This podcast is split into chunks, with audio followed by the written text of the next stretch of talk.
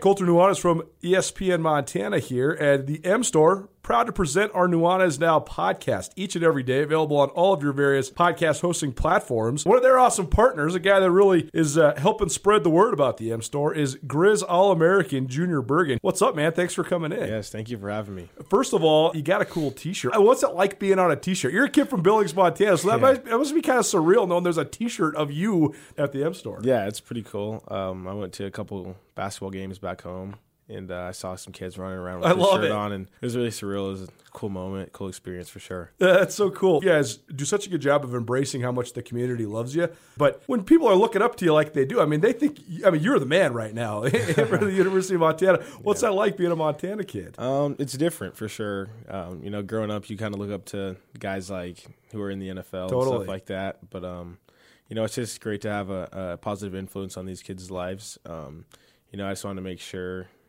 uh, I set the example and lead by example and give them someone to look up to. Go check out the M Store. They're located there at the corner of Higgins and Broadway here in the city of Missoula, and you can also visit anytime online, montanamstore.com. They have all the latest and greatest, a whole bunch of original Grizz gear, and of course, they have Junior Bergen t-shirts. Junior Bergen, proud partner with the M Store, as well as us here at uh, ESPN Montana. Thanks for swinging by, man. Yes, sir. Thank you for having me.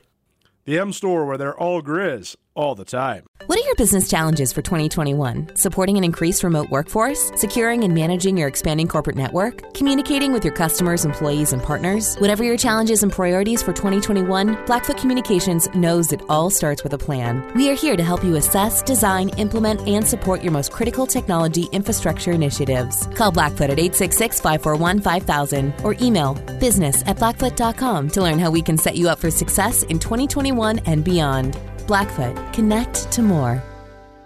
If we do it again, I'm gonna freak out. If we do it again, I'm gonna freak out.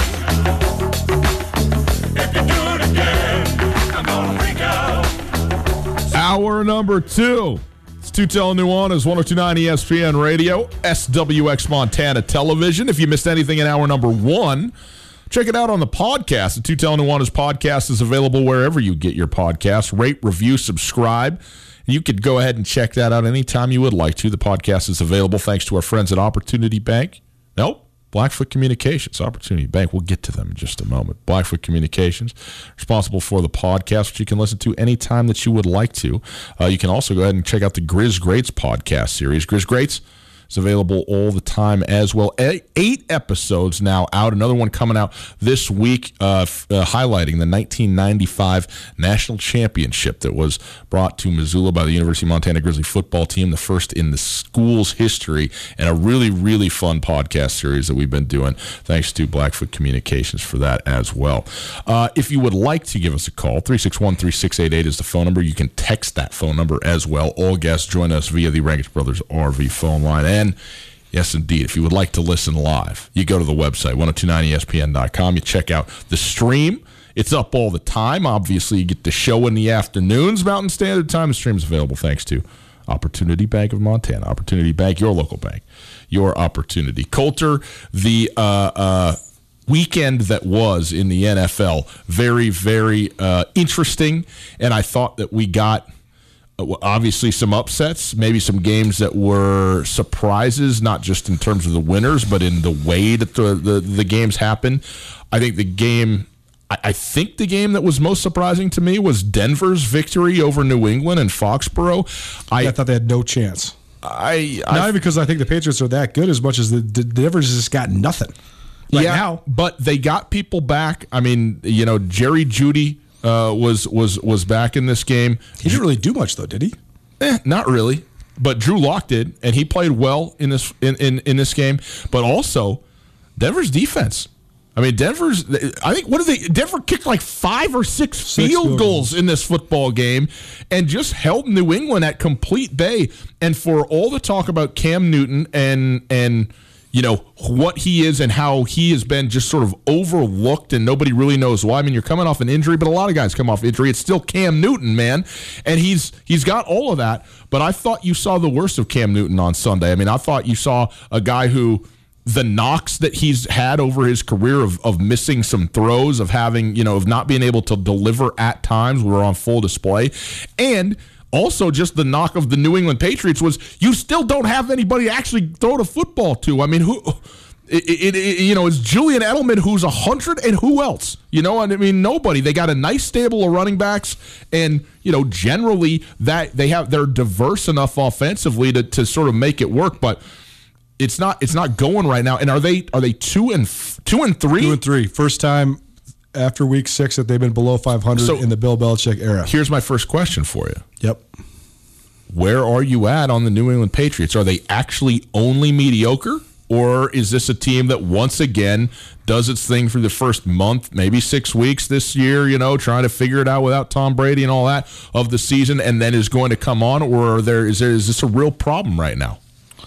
Well, the fact that they're missing uh, so many key guys that decided to opt out defensively, I mean, they were like borderline historically good defensively last year. I mean, I think they gave up like 11 points per game. It was one of the lowest points per game totals since the merger. It was just completely and utterly overshadowed by the Tom Brady implosion and how bad the offense was and losing to the Dolphins in the season finale and not making a playoff run for the first time in forever. You know, quarterbacks and coaches get the headlines. That's how, how it goes.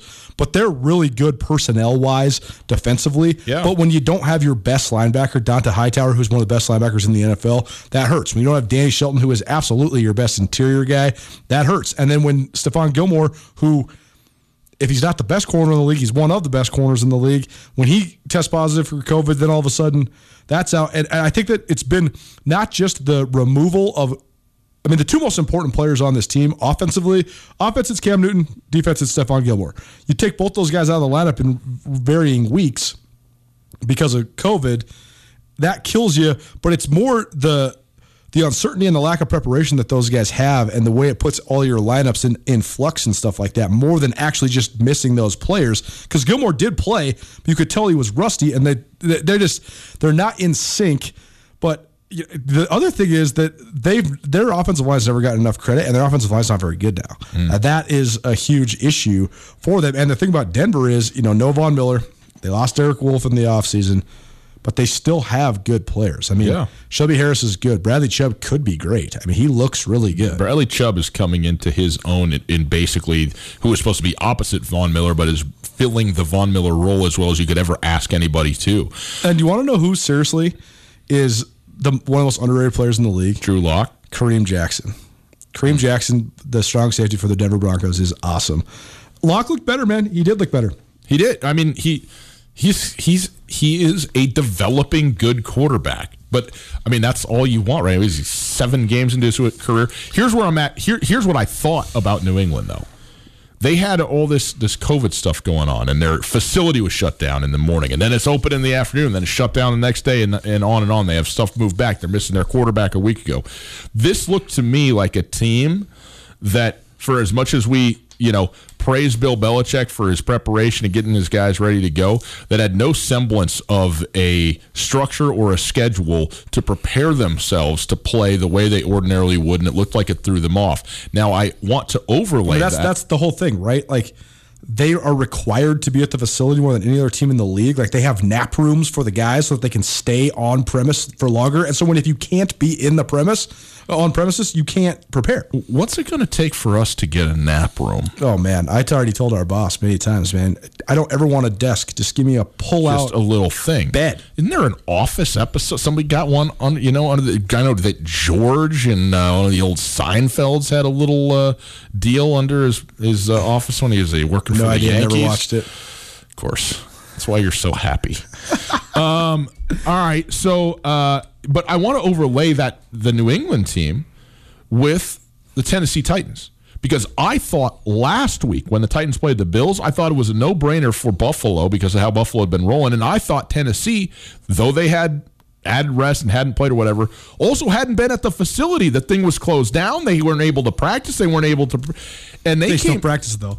Well, I shouldn't laugh, but they did. It's just so unsurprising for yeah. uh, Mike Vrabel. In any case, the point is, but they didn't actually. I mean, it's a difference between being together and practicing and a couple guys going down to the, to the, the high school field or whatever.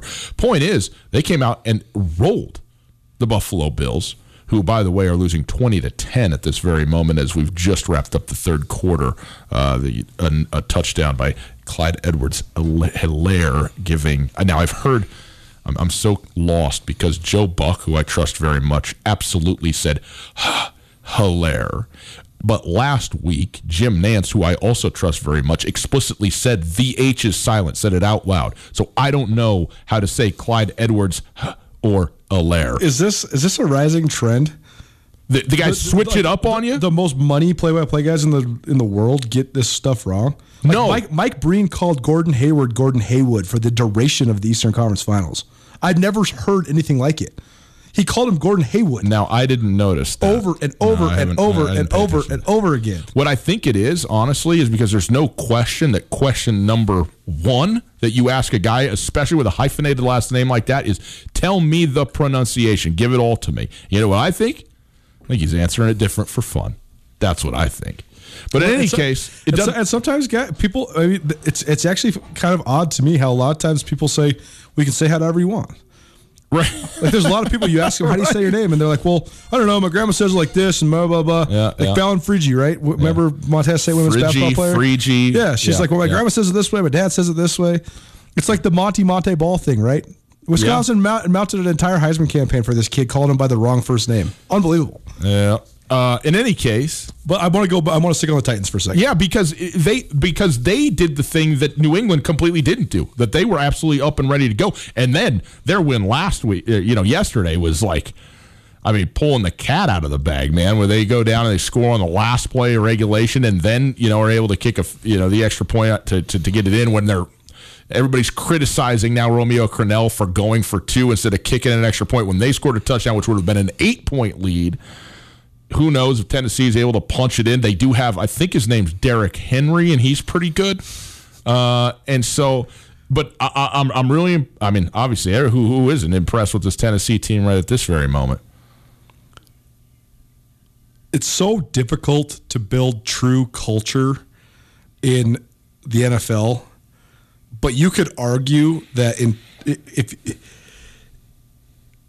there's several different types of culture you can build. The Seahawks have built a very distinct culture. The Niners have built a very distinct culture. A lot of times, though, the culture, which most teams in the league gravitate towards, is just professionalism. Just be a pro, come to work every day, get it done. It's the New England Patriots, Pittsburgh Steelers model. Get your job done, take care of your 20 square feet. It's very rare you can get a guy like Pete Carroll to coach like he does and have it work in the NFL, but they do it in Seattle. And part of it's because they got a quarterback who's all about it too. Not my style, but I get it.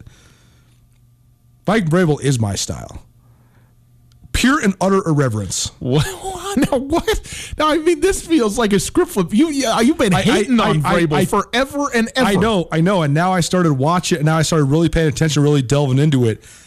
You could say on the surface, okay, they had to go to overtime against a, a one-win Texans team. Maybe they're not that great. To me, the Texans were playing with house money this week more than any other team in the entire NFL. They went 0 4. They got rid of their disease of a coach, their cancer of a coach, and they had a good win to get back to get into the win column for the first time. And they were just going to let it rip. And I thought that they were going to continue to let it rip. And I thought that the Titans were or that the Texans were going to win this game. But when you start reading, I was reading about Vrabel on the Athletic last night. And when you realize the way he treats his players, the way he empowers his players, uh, from a completely different angle than a guy like Pete Carroll. It's a it's a us against the world attitude of irreverence. I read this fascinating article about the last two years, his clock management and how he commits penalties on purpose to save seconds because he knows that time is worth more than yardage. So like he'll send a 12th man onto the field on defense on purpose to make the clock stop so that he doesn't have to use timeouts. And so then when you break it down, what they did in that game, that's why they had the ball last. That's why they were able to force overtime. That's why they were able to score with four seconds to go because he put an extra man on the field three different times. And you could say it's it's uh, cheap, but if you're maximizing your own understanding of the rules and using it to your as a systematic advantage, that's pretty sweet to me. Uh, so we'll see where the Titans go from here. I thought the most, I know where they go from here. Pittsburgh is where they go from it's here. It's a huge test. The, the last point I was going to make though is that I thought the most detrimental injury of this entire weekend Taylor Lewan. was Taylor Lewan tearing yeah. his ACL. I mean, yeah. he's their captain. He's their, I mean, he's their best player, right? I mean, Uh, well, I mean, I, I, I don't think he's their most visible player. I mean, he's a first team. I mean, he's first team All Pro left tackle. I mean, he's a top NFL top fifty player every year. Yeah, I mean, I, I don't. The only thing I don't know is he's been that for a long, long time. Yeah, I don't know how even old is Taylor Lewan right now. Thirties. So you know, 30s. and he's still a, a, great player. Is he the best that he's ever been right now? I don't know that he is. Twenty nine, but significant loss for for the Titans for sure. That's that's that's really bad, and they're going to have to figure that out because it's not just Derrick Henry; it's Derrick Henry getting ahead of steam, and he gets ahead of steam because that offensive line wins by one yard almost every time they snap the football. Uh, and they just, I mean, they just grind teams into dust. Let's talk about the Pittsburgh Steelers, though. It's Tutel mm-hmm. Nuanez, 1029 ESPN Radio. They house the Browns, who we will get to in a moment. Oh, boy. But there are two un, there are two undefeated teams in the AFC Pittsburgh and Tennessee. They're playing each other this Sunday. By record, it's a fact, but is it actually the two best teams in the AFC playing each other? Hmm. No, because I still think that the Ravens and the Chiefs are better than the Titans. But that's not to say I think that I, I, especially the Chiefs are vulnerable. It's hard to say. In a one game scenario, the Titans already proved it last year. They that, can beat anybody. Exactly. They already beat who? Baltimore right. last year. I mean, it was a huge upset, but they went and did it. And this year, if it was honestly, to happen again, I wouldn't. I don't know if it would be an upset. Here's the here's the thing the the biggest the biggest disadvantage, the only disadvantage I think that the Ravens have is if they fall behind early. They have to control the game. They have to control the clock. They can't be in comeback mode because when they get into comeback mode, it exploits the only weakness that Lamar Jackson has, and that's like orchestrating sustained drives where he's not just freelancing and out on the run. When they're up 10 nothing, they're the most unbeatable team in the league. When they're down 10 nothing, they might be in the most trouble of almost anybody in the league. And what do the Titans do?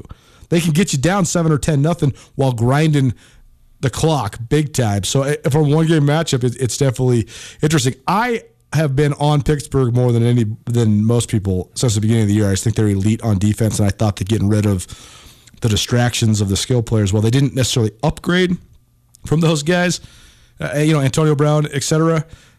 Just not having the headache to deal with is definitely a win for their franchise. But the other thing is, I just don't really know what. How do we not know more about Chase Claypool until right now? I mean, the dude is like an unbelievable freak. I mean, he's 6'4, 240. He ran a 4'4, 2 flat. He's got a 41 inch vertical at the combine.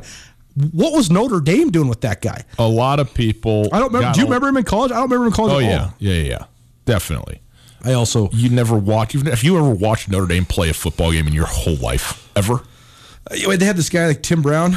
Okay so you, you sit here and you have this utter incredulity about never having seen a guy on a team that you've never watched I've play. Watched so I mean, Notre you know, Dame. okay.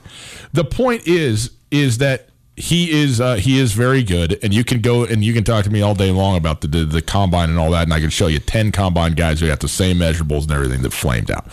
So he comes on strong and good for him, and he looks like a very good player and very very real. I can't wait for this football game. I think it's going to be a great game. I think Pittsburgh's going to win it. That's that's my impression right now where I'm at. I think Pittsburgh's better than Tennessee. I'm I I think Tennessee is really. Uh, I don't think they are very good. I don't know if they're elite of the NFL good. They beat Pittsburgh. I, I'll have no choice. I will have no choice left but to go ahead and put. I mean, they already beat Buffalo. I don't know. You know, they they they found a way to win. You know, you talk about it, whatever you want to say about against yeah, Houston, yeah. and uh, and then if they went in and beat, you know, the team that everybody is on, obviously an undefeated Pittsburgh team right now, then that would be uh, that would be impressive, and they would be with Kansas City as the top team in the AFC. To me, I'm not ready to take Kansas City off of that spot, even though they do have a loss. Um, the the thing that, and I don't mean from the teams that are doing it, but just from the broad trend of this NFL season so far, that is making me the most happy, is that the the way that the the general NFL fandom perceives success and follows football through a fantasy football lens has always been something that I'm, I'm a little bit uh, skeptical of and not necessarily a big fan of. When you look at the teams that have the best records in the league, with the exception of the Seattle Seahawks and the Kansas City Chiefs, all the other teams are doing it in the opposite fashion of what the biggest storylines are this year. We t- on our 12 for the 12 segment that we do every Friday with Mike Dugar, we talked about the trends of scoring right now in the NFL. And there is a ton of teams that are putting up a ton of points, but that's not actually resulting in any of them being that good except the Seahawks because you can go and put up 40 points four weeks in a row and then go get absolutely smacked like the Packers did. You can go put up a million points like the Cowboys and still be sitting there at two and three. You could put up a bunch of points like the Vikings. Where the Vikings, I mean, the Vikings offense is far from their problem.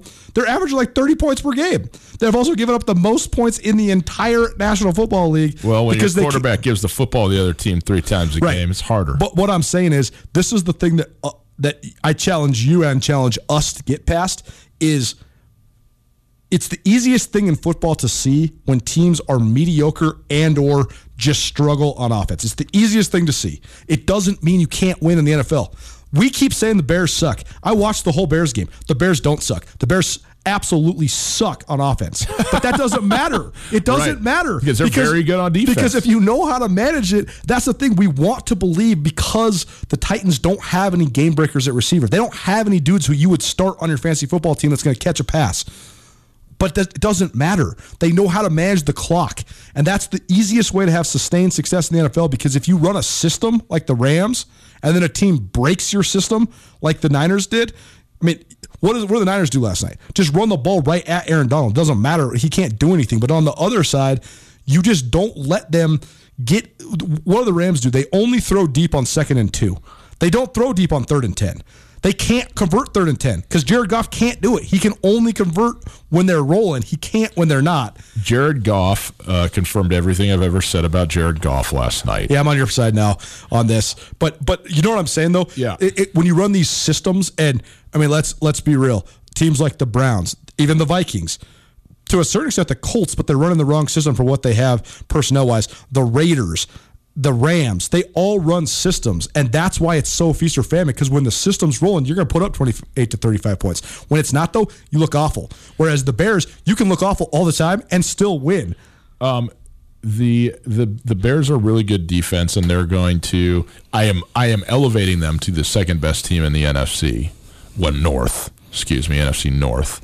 Uh, o- over, Bold move over the Minnesota Vikings. Finally, I will do that, but I, I, they haven't played. Have they played each other yet? Minnesota no. and Chicago? No.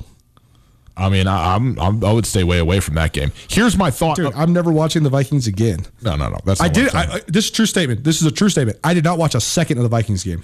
Excellent. You on know, Sunday, you and everybody else. I just I I, I couldn't All even. Right. I couldn't even. Here's the thing. Uh, I want to talk about this Green Bay Tampa game. The Green Bay Packers are up ten was it 10 nothing in this football game. Aaron Rodgers is doing the McCringleberry dance, which was glorious. Glorious.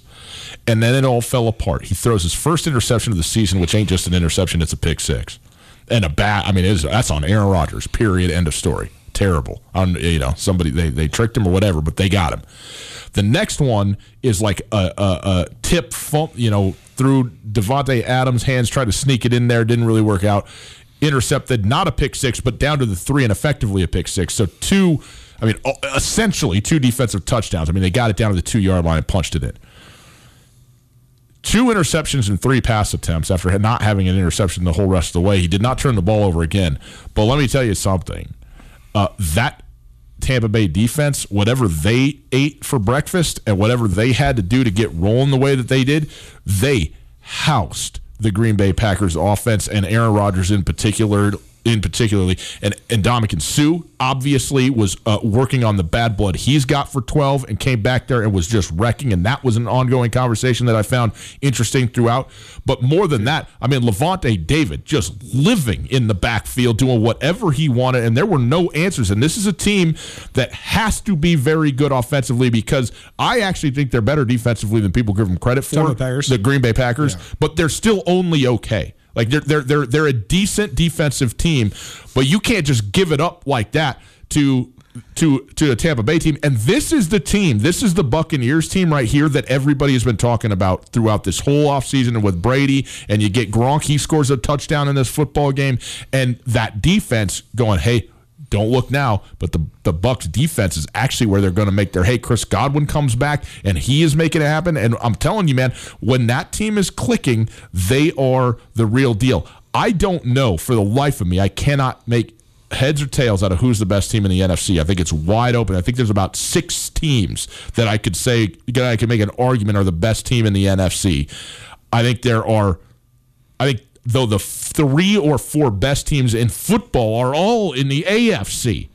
Okay, so that's, I agree with that. That's where I'm at right now with this thing. I, I think the NFC is wide open, but if a team can really come together and figure it out, it's great. Now, do I think that this is like, see, I told you so about Green Bay? They haven't played anybody. They've only been beaten patsies, and now when they play a real team, they stink. No, this was a you know, it's a one game sample size. It went the wrong way. Bruce Arians beat Matt LaFleur. You talk about systems. Bruce Arians' defense, even though he's the offensive guy, you know, they went in there and they just took names you know, with, with the Green Bay offense. So I give them all the credit in the world. If they were to play this game 10 more times, I don't think you'd have another 38 10 football game in there. So I'm not I'm not ready to write anybody off, but I think that this was evidence of what Tampa can be. The thing that's always worth remembering when you're analyzing the NFL, betting the NFL, you know, arguing about the NFL, whatever. We've seen this now because we've been doing so much NFL because I know everybody's loving it that it's back and it's happening, but also because we've been doing our Make It Rainy podcast with Sean Rainey over at SWX Montana. Mm-hmm. You check that out. We'll record another one this week. So we've been picking each and every game. Great job. We get that in there. The, but uh, when you're really picking every game, then you realize when there are real true upsets. And there really wasn't any upsets for the first, I would say, like four weeks of the year. It was pretty much like you might have games that were closer than you thought. I guess the Jags beating the Colts week one was an upset retrospectively. It is now. Yeah. yeah but really, it was kind of chalk. But here's the thing you always got to remember about the NFL is you can never put too much stock into one game. Because when when the train starts moving the wrong direction for you, you can just get trucked in the NFL. And it doesn't mean you're that much like Tampa Bay is not three scores better than Green Bay. Right. They, they just they had all the momentum and they just trucked them. So I want. Can I make a point on this point? Absolutely. Everybody sits here and goes, "Okay, Green Bay, they lose the game by a lot. They yep. get, they look terrible. They get housed. Yep. It's an anomaly. The exact same things hap- thing happens to the Cleveland Browns, mm. and it's see, I told you so. Mm-hmm. And look, if anybody's earned the benefit of the doubt, it's Green Bay and it's Aaron Rodgers. And if anybody has not earned it, it is the Cleveland Browns. And you can tell me all day long, and you're right. The only two teams they've played are Baltimore and Pittsburgh, who they have lost a collective, uh, what is it, 76 to 13 to those two teams. Okay? They beat a terrible Cincy team, a terrible Washington team, a you know, who what are they Dallas team? And their best win is Indianapolis who I'm still trying to figure out if they have any idea what they're good at cuz I know but I don't think they know. So you can say that all day and it's and it's all true, but what I'm saying is in the league, man, one and done scenario in the playoffs, it's a one and done scenario every week is a one and done scenario for 17 weeks all the way through because we it, it, it, can go sideways for any team at any time. Is Tampa better than than Chicago? They, well, they just lost to Chicago. They are yes, but they are better. That's my yeah, point. Right, right, right, right, right, right, so, right. But this is this is where the individual matchups of the NFL are become so paramount because if you're the Bears, the only way you're going to beat the Bucks is to exploit your absolute number one advantage in that game, and that's that Tampa Bay has a second year tackle and a rookie tackle. So what do you do? You make sure that Khalil Mack follows Tristan Wirfs around the field the entire game, and that's what they did. And Khalil Mack had an absolute heyday. It's the same thing that Tampa Bay did yesterday, though. David Bakhtiari goes out. What do they do? They move Suh to end, mm-hmm. and they just destroy the Packers. They couldn't do anything. The Packers couldn't run the ball. No play action for Aaron Rodgers. Nothing. But here's the thing: I was I was saying, you know, I haven't been that impressed with Tampa yet. You could tell they turned a corner a little bit on offense yesterday, but that was completely the secondary story. When you really break it down and you really break down what they're doing on defense, I think they have the absolute best pair of inside linebackers of young inside Whew. linebackers in the in the National Football League. How you Lavonte David and Devin White are an unbelievable pair. Yes, that's the future of football. Two dudes. They're not big. They're both six foot, 225, 230 pounds, but they run like the wind, and that's what it is. When you don't have to sub ever, like you can put those guys anywhere. Yeah, I De- think David's a little bigger than that, and he can still run. I mean, he's he is a house six wrecker. one, six one, two thirty three. Okay, and Devin White is six foot two thirty five. Yeah, but that's it doesn't it doesn't matter how big they are, man. They both run four four. So you can straight up play them at nickel. You can play them off the edge. They were blitzing David up the middle on the outside. No, no answer. No answer. I mean, Le- Lavonte David truly. I mean, it's probably it's probably Bobby Wagner and Lavonte David, man. As far as inside linebackers in the league, he's that good. I, I, thought he was amazing yesterday. The uh, this this whole narrative that has gone where linebacker has become the least important position in, in NFL defenses uh, is is it is a lie. It's not true what it is is it's only true depending on what you got. If your linebackers are just traditional linebackers, you can kind of cover them up. But if your linebackers are Lavonte David and Bobby Wagner, it might be the most important defensive position. What? Certainly one of them. See, see the the the breed of like Bobby Wagner is one of the last of a true dying breed, a guy that plays true Mike in a 4 3 system. And he's responsible to go tackle to tackle, but he's also sometimes responsible to guard the middle of the field and pass coverage. But like what you'd imagine as linebackers like Brian Urlacher or Ray Lewis, or guys like Mike Singletary, or guys from the past, you know, Greg Lloyd that position doesn't even exist in the NFL mm-hmm. anymore. More than half the teams run three fours. So then when you're running a 3 4 defense, that's why I always call it inside linebacker, not middle linebacker, because Lavonte David and Devin White play a way different position than Mike. They play Mike and Will, but it's in a 3 4 scheme. So now when you're Lavonte David, you you're like a hybrid safety almost. Sometimes you're guarding a tight end across the middle. Sometimes you you can blitz. Sometimes you come off the edge, and that's the whole thing. What you're saying is 100 percent true. You, there's so many good linebacker inside linebackers in the league. My brother and I were having this discussion yesterday for Grizz fans out there that are wondering, why didn't Dante Olson make it to the NFL? And he's on a practice squad now, and I really hope he gets an opportunity to cut his teeth on special teams. This is not about Dante Olson, though.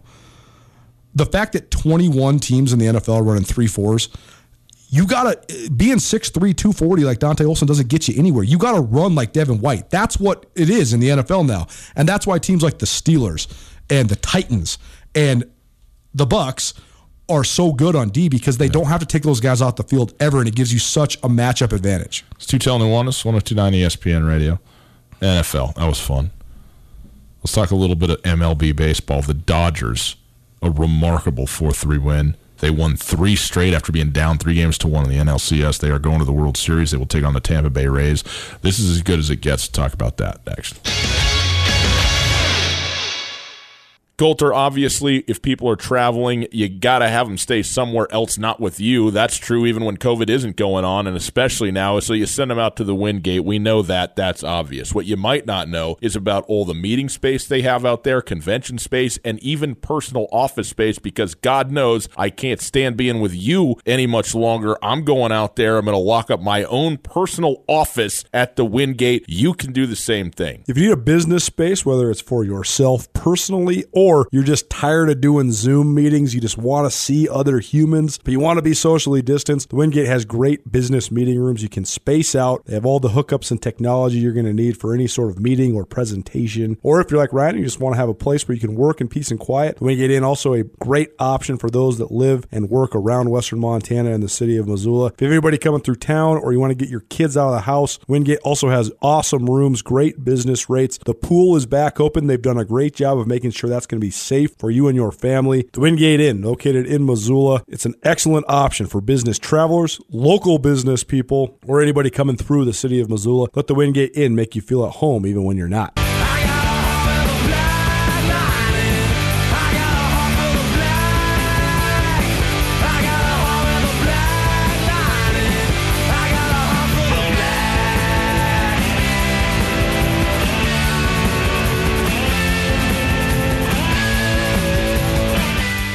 Just when you think the tide's starting to turn,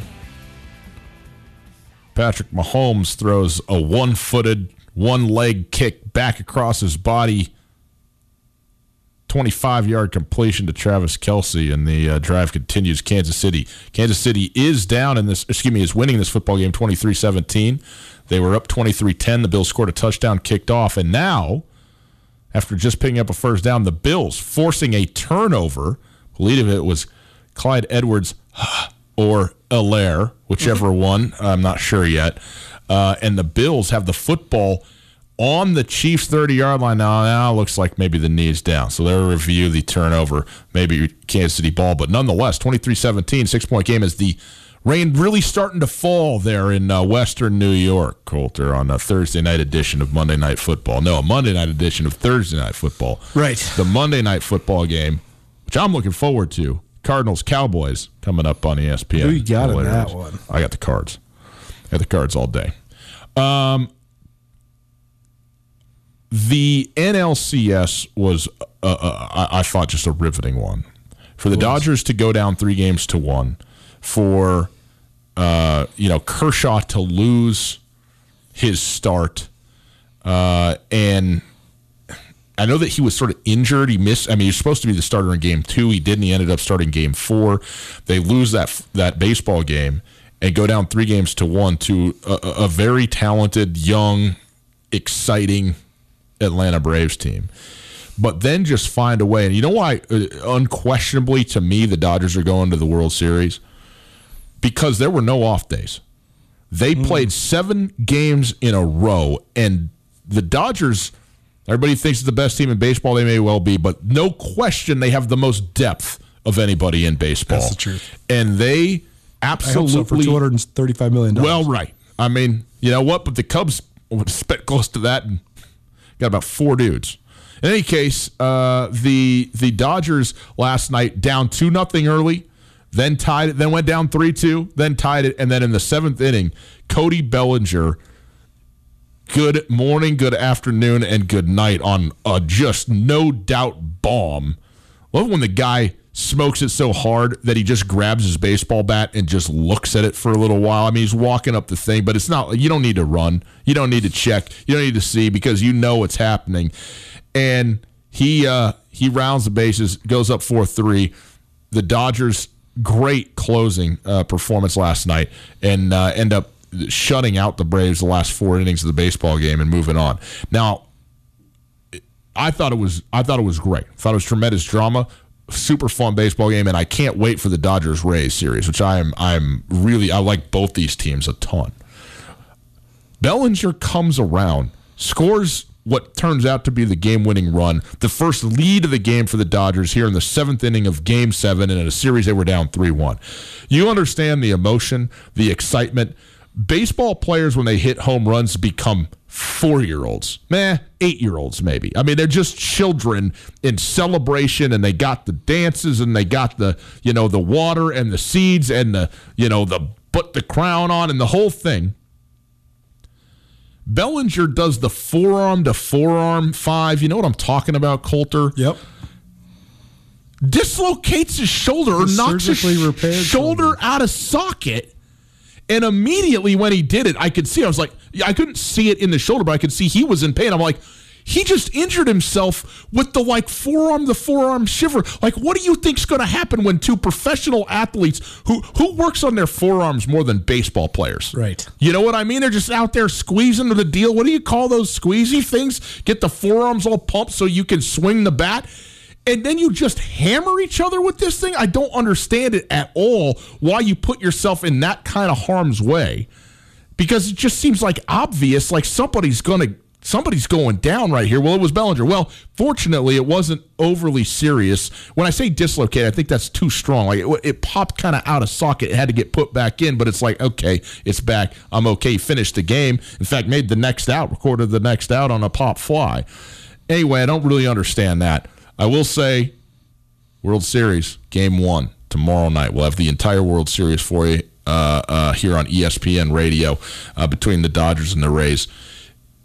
I know you are starting to you know come back around now that we're in the postseason and stuff. What do you think about this World Series, if anything? Well, I think that if I'm going to put my money where my mouth is, or I guess lack thereof, and stand up for my own take about what uh, one of the many things that has made me gravitate away from baseball, it's that the fact that the Dodgers have a payroll that's almost $200 million higher than the Tampa Bay Rays makes me want to go for the Rays as hard as you possibly can. Sure. I mean, the Rays are a, a bunch of no name teams, or a bunch of no name players to for by the way, that's baseball's fault. like figure it out. Market some of these guys, right? This is the thing that drives me so crazy about baseball though is that other sports they build buzz. Like like Chase Claypool right now for the Steelers, he's getting all this buzz. Like you seen this Claypool guy? What about this Claypool guy? DK Metcalf blew up so far this year. People that knew knew, but then now everybody knows. When you got dudes like Randy Arozarena. Like, give me, tell me about this guy, right? Like, he's awesome. I totally agree. Here's the difference, though. Or, or like the portly Asian guy, the the the first baseman. What's his name? Choi. Love him. Choi, yeah, yeah, yeah. Young Ji Sung Ji Choi. so great. He, he and he is great, man. He is a absolute ball to watch play. Yes, I know. So that's what I'm saying is here it shouldn't take until me watching game seven of the ALCS to start learning about these guys. There be, should be some buzz. What what radio station is the World Series and, and Major League Baseball postseason on? Ours, ESPN. What television station is the World Series on? ESPN. Nope. Fox. Oh, Fox, right? Mm-hmm. Yeah. And and it's also been on TBS. Sure. Okay. What else do those stations have? I don't know. Everything else. Yeah. Right. The football, basketball playoffs when it's on. They got everything. And I don't think baseball, whether they're doing a good job marketing their sport or not, what is every promo for? The, the, the promos during baseball are for football. And granted, you're going to get a World Series promo during a football game here and there now that it's the World Series or whatever. But like the the you have to go hunting for it if you're a baseball fan or if you want to be a baseball fan. And it just comes to you. And it, to me, it's as much about network decision making because they know where their bread is buttered than it is about, oh, well, they, they're not doing a great job marketing their guys. Now, do I think baseball certainly has a little bit to learn about how to get out there and get in front of it? Yeah, I do. Uh, but also, you know, Rob Manfred isn't making the decision about you know what promos are running on ESPN right, radio right. 24 hours a day. Right, but like you rapidly learn the backstory of Jimmy Butler when they're on a playoff run and you just naturally like him more. You you you just gravitate towards these good stories. But if you're watching the games, that is true. That's true. But like I don't know I don't know Randy Arozarena's story. He's from Cuba. I bet you a million dollars he's got a great story. No doubt. Somebody give it to me. Yeah. like, I guess you're right. If I was like tracking it down, I'm sure there's a story about him like on the athletic or yeah. whatever. But yeah. so much of it is though is is I mean, media it's mainstream on down, right? There's not like a network TV baseball show. There's there's hardly ever baseball stories in like ESPN the magazine or Sports Illustrated anymore. Tell and me what you think about this too, because I've always felt the call of a baseball game has been the most conducive to narration, right? To storytelling that happens in baseball. Yeah, that's like I was saying last week. When I listen to baseball on the radio, what do I get? Yeah, the stories I want because Tim Kurkjian can tell the stories. Totally, but I also think that because baseball is such a game of strategy and the nuance of the game, and it is that. I mean, it's cliche, but it's a true cliche about the nuance of baseball and what's going on there. I think that a lot of the commentators, the color commentators, are super baseball guys. And when I listen to John Smoltz call a game, and I enjoy it, I really do enjoy it because I need to learn. I, I, it helps me. But I'm not getting stories from John Smoltz that are profiles about guys. Every once in a while, they go to a reporter and they say, hey, you know, this guy, he had this injury and this is where he's at. But in basketball right now, Jeff Van Gundy and Breen and Doris Burke, all they're doing is profiling players exactly, the entire exactly, game. Exactly. You know?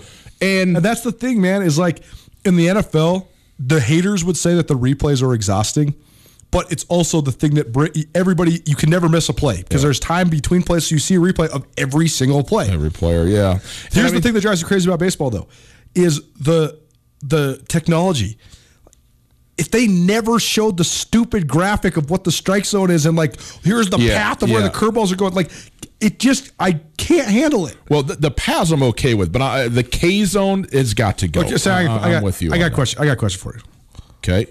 You want to ask it to me after this? Yeah, yeah, yeah. We, I know we're up against. Quick this. break. Colter's got a question. Everybody, stay seated. What are your business challenges for 2021? Supporting an increased remote workforce? Securing and managing your expanding corporate network? Communicating with your customers, employees, and partners? Whatever your challenges and priorities for 2021, Blackfoot Communications knows it all starts with a plan. We are here to help you assess, design, implement, and support your most critical technology infrastructure initiatives. Call Blackfoot at 866 541 5000 or email business at blackfoot.com to learn how we can set you up for success in 2021 and beyond. Blackfoot, connect to more. And just like that, it is a nine point game in Buffalo, New York. Harrison Butker chip shot field goal to uh, give the Chiefs a 26 17 lead, 156 remaining in the football game. A uh,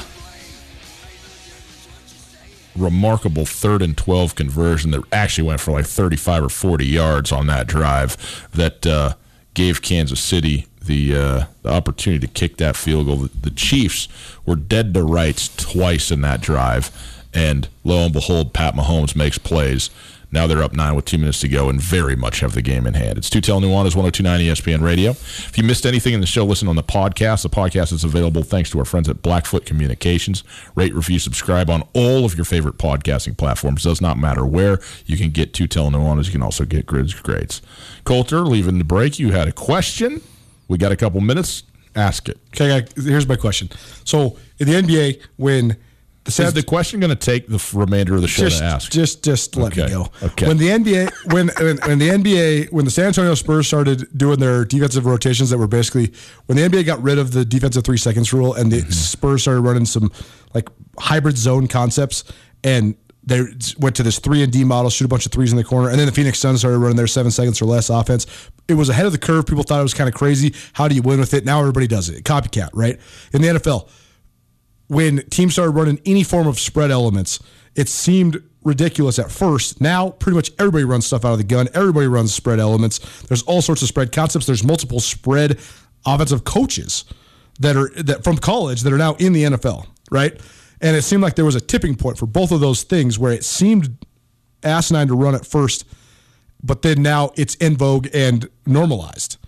My question for you is besides the strike zone thing and all these different technological infiltrations mm. into baseball. The other thing that drives me crazy is that you got the four infielders standing like on the right side of second base, and none of these dudes hit it the ball the other way. Hit the ball the other way. Like if you're playing for Brett Hathaway down at the Missoula Mats, you're not playing for him if you don't hit it the other well, way against the shift. So why doesn't somebody do that though? I actually saw it for like the first time the other day. It was one uh, defender, I assume the third baseman, shading towards second, between second and third, and the other three all on the right side of the field.